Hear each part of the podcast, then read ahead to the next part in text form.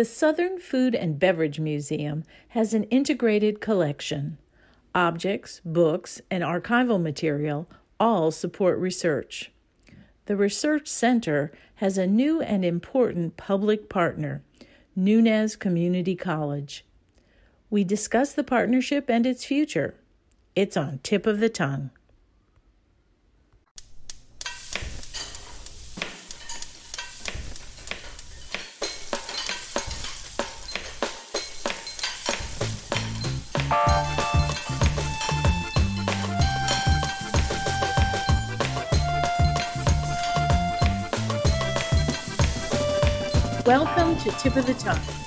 Podcast on the Nitty Grits Network, where we explore the intersection of food and drink and museums. This is Liz Williams. We're here today with several people from the Nunez Community College Library, and we are very excited because we get to talk about the special partnership between the Southern Food and Beverage Museum and the Nunez Library. So, here with us today, we have Dr. Tina Tinney, who is the chancellor of the Nunez Community College. We have Caitlin Baruti, who is the head librarian. And we have Chris Haynes, who is a member of the Nunez Foundation board. So, welcome to all of you. Thank you. Thank you. So, first, Dr. Tinney, let's start with you. And maybe you can tell us a little bit about um, what you see this partnership can do for Nunez, for Chalmette, Louisiana, which is where Nunez is, and also for the Southern Food and Beverage Museum and its library. Absolutely, Liz. Well, as a community college, we're always um, looking to explore where we can have positive community partnerships. And this certainly is one that's incredibly unique, but fitting for the direction that our, our community college is headed, particularly as we look to partner with the Southern Food and Beverage Museum in terms of establishing a true exhibit and basically a little museum here housed within the college. In terms of the library, um, libraries have been evolving and truly we are re-envisioning our library into a learning commons here at the college.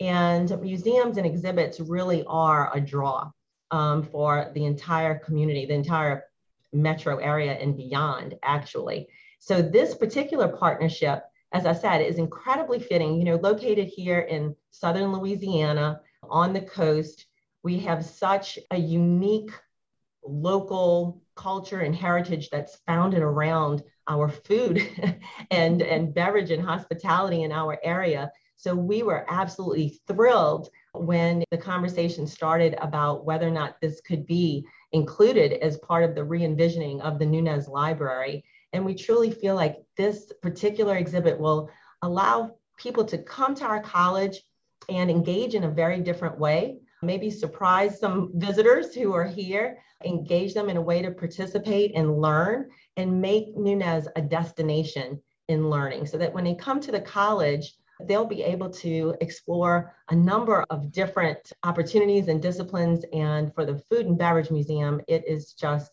absolutely the, the place to be in terms of Southern Louisiana. So we're very privileged and proud to be able to have this partnership here at Nunez.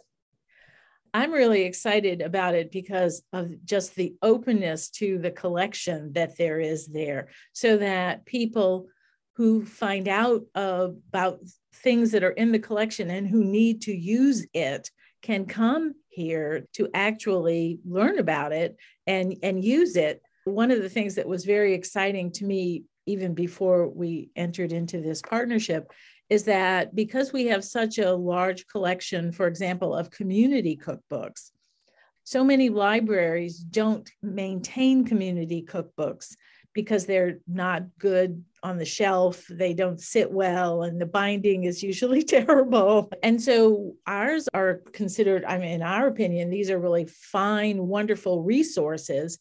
And so we have them cataloged, and people have actually found them and flown in from other places to use those books because they can't find them anyplace else. And that's kind of exciting to think that they would be coming to Nunez to do that. That's really exciting. Yes. Very, very exciting. And, you know, in terms of the library, people generally associate a library with books. Mm-hmm. Um, but a cookbook is a book and it yes. tells a story. It really does. It tells a story about our culture and our heritage. And I'm very excited uh, that this is one of several exhibits that we are um, envisioning for the college. And uh, as you know, here in Southern Louisiana, um, you know, we, we're including an entire Isleño archive, which will be um, adjacent to the Southern Food and Beverage exhibit. And mm-hmm. both of those do tell a story and it, and it lends itself, no pun intended, to the flavor of our entire community as this all gets blended together in terms of, you know, who we are as a people here. And so, Caitlin, as this library partnership develops, and um, we're actually starting to put books on shelves and merge catalogs and all the the actual work that has to be done to make this a meaningful, usable space. How is that burdening you? you know, I will say it is, it's a big task because it is such a robust and unique collection. You know, a lot of what we have talked about are those community cookbooks, which, you know, in terms of cataloging them, you can't just go and find a record for it. A lot of times you have to create it from scratch because it's not something that's super well known. So that's kind of a unique challenge, but I think that's exciting. I mean, like you said, these are things that not a lot of libraries have. And for us to be able to be one of the only ones who has access and provides access to that, that's just, I think that's an incredible opportunity for our library. So I think, you know, it's, it's a big task. It's a lot of work. It's going to be a lot of work, but I think it will be well worth it for sure. And Chris, how does how does your judgment of how this is going to affect the community since you are a member of the community how, how does it seem to you i think it's uh, two parallel paths merging and uh, going in the right direction for st bernard i mean you've strove to be a meaningful part of St. Bernard, and we're lucky to have you here as a resident now. And it's nice to bring the collection to St. Bernard and merge it with the culinary program in Nunez. It just makes sense. Yeah, I love the fact that Nunez has a, a culinary and hospitality program because it does mean that locally the students will have it as a resource. Also, I think any ProStart students will have a resource. And I know that that Nunez has articulation agreements with so many of the four-year colleges in the greater New Orleans area. And I can see all of those students who might be involved in a food studies program or any kind of historical public history program or anything that's similar to that might also be interested in using the collection so that it can be something that could be really meaningful why don't you tell us a little bit about those articulation agreements, Dr. Tinney? Um, definitely. As I said, you know, we, we're always looking to have good partners. Um, so we, we often partner with business and industry, but it's very important to us to partner with our educational partners as well. So it lends itself to articulation agreements that we have with the four-year partners, the two-year partners, and I don't want to miss the fact that we have great relationships through our dual enrollment programs as well. So this opportunity to land this um, exhibit here at Nunez means that the students who are here in our own culinary program will have access to such a unique body of knowledge. So they, of course, will be the, the true beneficiaries on a day to day. But certainly for the four year partners, we do have articulations with Holy Cross because they have a food science program there. We have an articulation agreement with Nicholls, who has a great culinary program as well. So those students would have access, as well as just the digital that we will be able to um, advance to that can, of course, ex- extend out to anywhere, right? For the four year students. We also have partners with the two year colleges. There's only 12 colleges in Louisiana that make up the LCTCS system for community colleges. And we are very networked um, together. So, of course, Delgado and SOWELA and a few other colleges that are in our area have culinary programs as well. So this will open the doors as we make this exhibit known to our sister institutions. And as I said, also to our dual enrollment partners.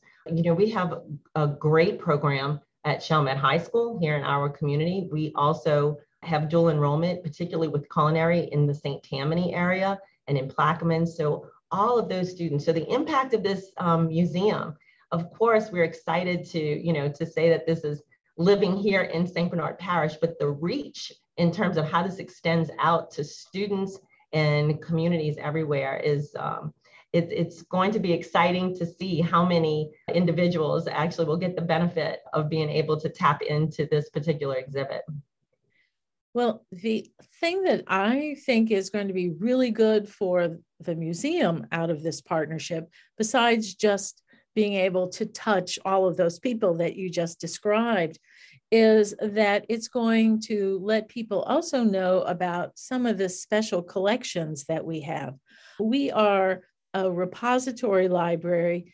And so we have a relationship, for example, with the organization, which is an international organization, Les Dames d'Escoffier International, which is a women's organization in uh, culinary and hospitality industries. And we have a special collection that reflects all of the books and papers and uh, videos and all sorts of things that have been done by all of the women who belong to it. And so it allows people, I can imagine in 50 years, to say, oh, well, let's study this organization. And this would be the place where they would come to do it because we will have all of the books that they wrote, they edited, they photographed, they illustrated, whatever, as well as the videos that were made and all of the lessons that were created and all of that will be there at the at the library. And we are honored to have the collections of say paul prudhomme who directed that his after his death that his his um, collection of books come to our library. So they're, they're there, you know, and that can tell you something about him. Not only the books that he collected because he was interested in them, but the just based on his notes and that are in the books and all of that, it, you just could learn so much about him. And we have a great menu collection. We have pamphlets. We have all sorts of things that I think people will find really interesting. We have also a collection of rare African American cookbooks that were collected by Ken Smith, who donated his collection to the library and research center. And just the papers of chefs. Louis Osteen, who was one of the group of Southern chefs pre Food Network, so maybe isn't well, as well known as some of the Food Network chefs, but he was part of the group with Emeril Lagasse and Norman Van Aken of people who made Southern food something that was served on white linen and he left of his papers. So you can see his tax returns and all sorts of interesting things that he left us, which tell us a lot about his journey. And so I, I just think that all of that is very exciting. We even have quirky things besides our menus we have a collection of paper cocktail napkins. And they go back to the beginning of when paper cocktail napkins were available. And you can spread them all out and look at all the crazy sayings and the interesting embossments and everything on them. I, I think that having a place that is so diverse like that with such a diverse collection is the kind of thing that also adds a lot because it's not very narrow, it's actually very broad. We have books in uh, at least six languages now, and uh, that's always growing. And so it's also it's possible because we have so many immigrants that you can read the books in the cookbooks and other culinary books in the language of the people who came who wrote it and not just an American interpretation of those, those cuisines. I think that's also very important. So, anyway, it's very exciting that uh, that this is actually coming to fruition. So, Caitlin, I want to ask you what kind of a timeline do you think that we're looking at if we really kind of put our noses to the grindstone and try to make this happen? You know, I think what we have discussed is top priority is getting books on shelves within the next few months for sure. And I think beyond that, once we get the books on the shelves, there will be other things that'll happen as well to sort of dress up the space and really equip it to be a research center. So I think the timeline we're looking at, we were thinking grand opening probably in the fall. And that's not to say that that's that where it ends and that's the end of the project either. You know, I think this is a space that's going to continue to evolve as, you know, the collection grows and as we find out, you know, how people want to use this because ultimately we want this to be a space that is very adaptable and you know is has the things that the researchers need. So i think that's sort of the timeline that we're looking at. But that being said i can't wait to see how it will continue to grow and adapt for years to come. Another thing that i think is very exciting about it is that um, i think that we all have the desire to make it accessible eh, and not just a collection of things that are in a, a, back room somewhere. And I think that if I can speak badly against certain libraries, I think that that often happens that that their collections that are donated and they just languish in boxes and you know it's almost the reason why you might find that so and so finds a new manuscript that's been in this library for 25 years because nobody ever opened the boxes after they were donated. And I know that we all have a sense that that's not what we want this place to be, that we want it to be vibrant and lively and something that um, we're, we're trying to make accessible to people and not just hoard it. Liz, can you comment on the size of this collection, the number of pieces? So I know that we have already cataloged, is it between seven and 8,000? Um, Correct. Um, yeah. Yes, between seven and 8,000 books. We probably have another 15,000 or so that wow. need to be cataloged we have offers of other books. And so that's just talking books. So we also have, in addition to that, we have menus and pamphlets. We have the papers of many, many people. And then we have things like our cocktail napkins and other ephemera, posters and photographs and um, and Chris, all the things that are still to come that people, once they find out about this place will decide need to be here. So all of that is the potential is is really really great. Um, unfortunately, right now it isn't really usable because it's not out on shelves. But we have we have gotten the first step done, which is to move everything to Nunez. And so now we're working on next steps, which is makes me feel good because that was this over overwhelming task to box everything and make sure it got over there. And now it is there. So that's that's step one. It's done. And liz I, I, will give you my word right? That is the focus of where we're moving with our vision. We've actually been meeting uh, i left the meeting to, to come here. We've been meeting regularly um, and we'll start january you know, it's been a tough two years with with COVID and the pandemic of trying to get people engaged and so forth. But we've learned how to how to manage it. We've done a tremendous job here, and uh, and we know that this is something that we're gonna we're gonna continue to navigate and, and be able to live with and live through. And so we're really looking forward to making that access that you're talking about mm-hmm. possible here and having people engage and having it interactive.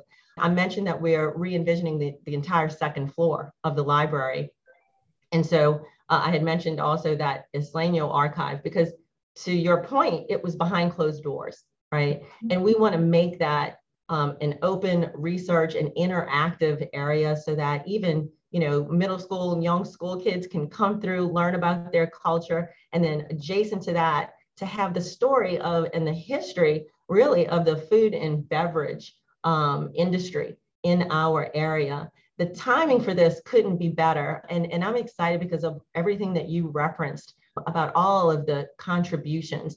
For the new year, our college is, is really committed to, to auditing our diversity and equity and inclusion efforts. Mm-hmm. And so to be able to, to use this to enhance bringing people in and having them learn, as you said, about all of the incredible female uh, chefs and contributors to this entire um, industry and in our community and the flavor I mentioned um, Isleño, you know, but of the, the caldos and the paellas and all of that history, and then the French influence and the African American and the soul food and that rich diversity that really has defined our region. I mean, that's what people think about when they think about New Orleans. You know, it's the food and the people, right? And then all they need to do is come a little bit over 10 minutes, spend a 10 minute car ride and land them in, in St. Bernard Parish and be able to be exposed to that continued culture and heritage and, and be able to learn about us and have that history right here accessible at our college. We're just very, very fortunate and excited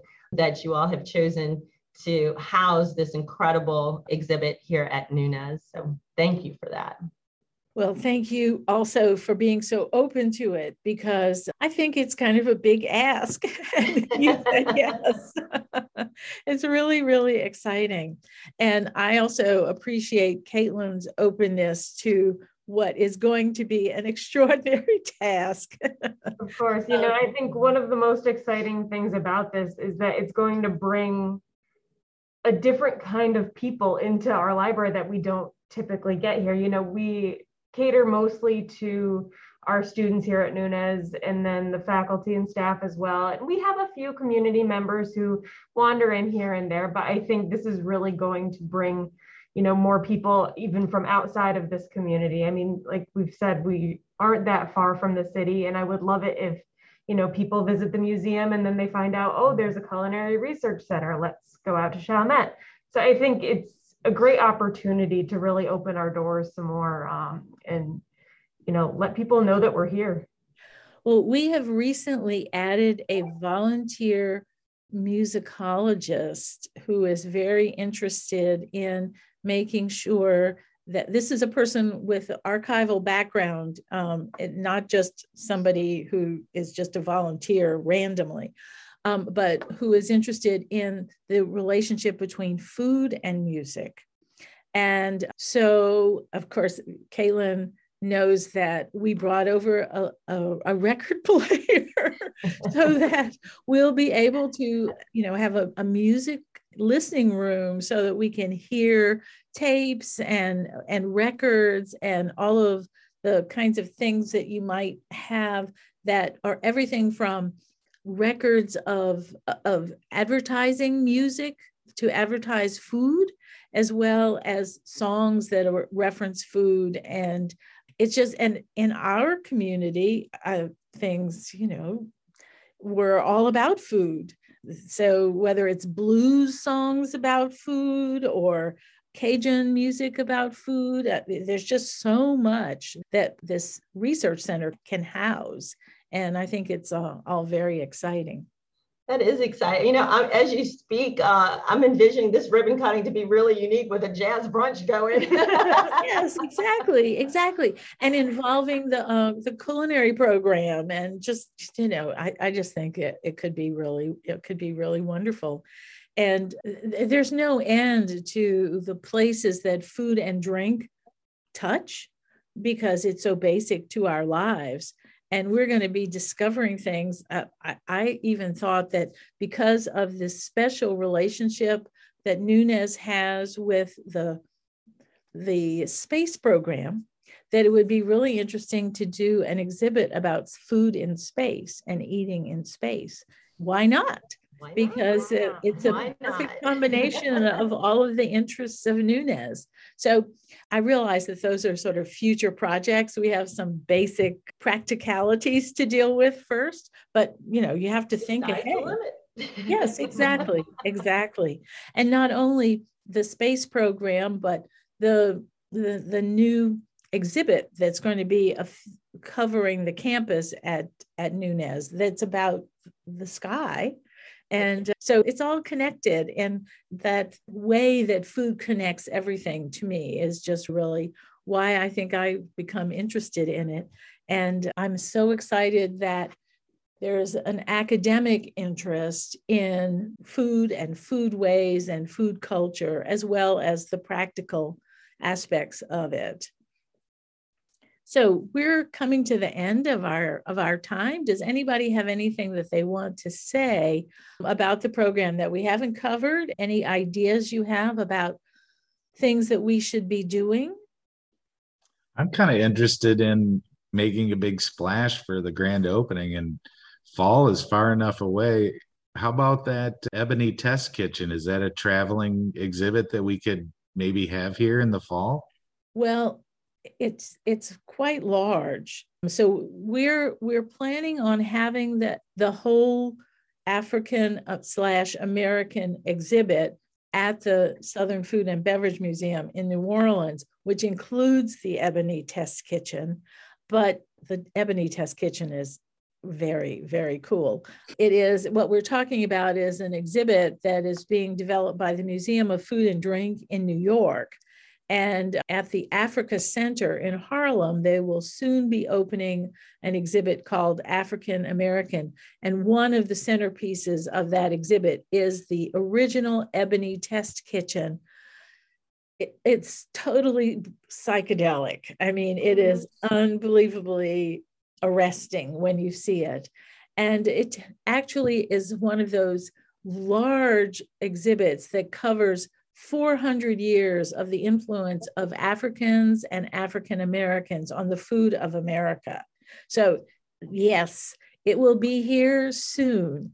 And, That's a good get. If we can, um, if we can make sure to combine a visit to the museum to see that, as well as the opening of this uh, wonderful research center, I think that would be terrific. That would That's be awesome. absolutely terrific.